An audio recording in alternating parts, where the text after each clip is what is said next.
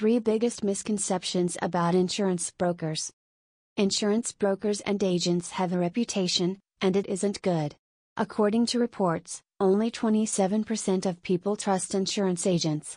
Unfortunately, this reputation is built on a lot of misconceptions. Don't worry, though, we're here to clear the air.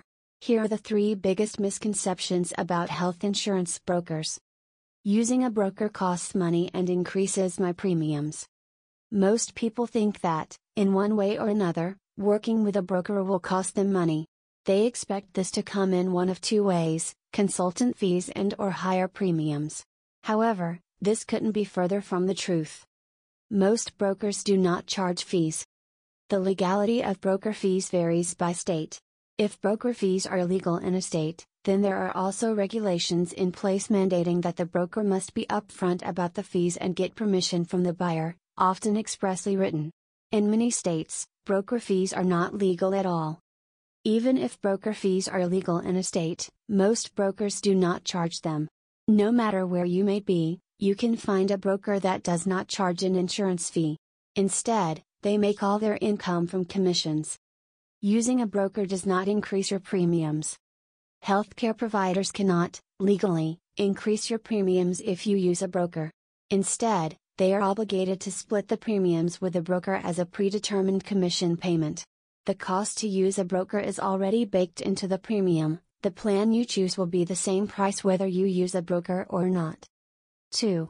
Brokers work for insurance agencies, not you. This is a common misconception about insurance brokers. It stems from the fact that many people do not understand the difference between an agent and a broker. Agent versus broker. Health insurance agents represent a single insurance provider. They know that company inside and out and will do everything in their power to help you find the best plan available that their company offers. However, they can only help you with plans offered by their company. If you want to look at options from multiple carriers, then you need a broker. Health insurance brokers represent individuals. They work with several insurance providers and can shop around to find the best plan available, no matter who provides it. They do not have the power to impact premiums like agents might, but they make up for it with their increased breadth of options. It works very similarly to real estate agents. In the real estate market, there are buyer's agents and seller's agents. A seller's agent can tell you everything there is to know about the house they are trying to sell.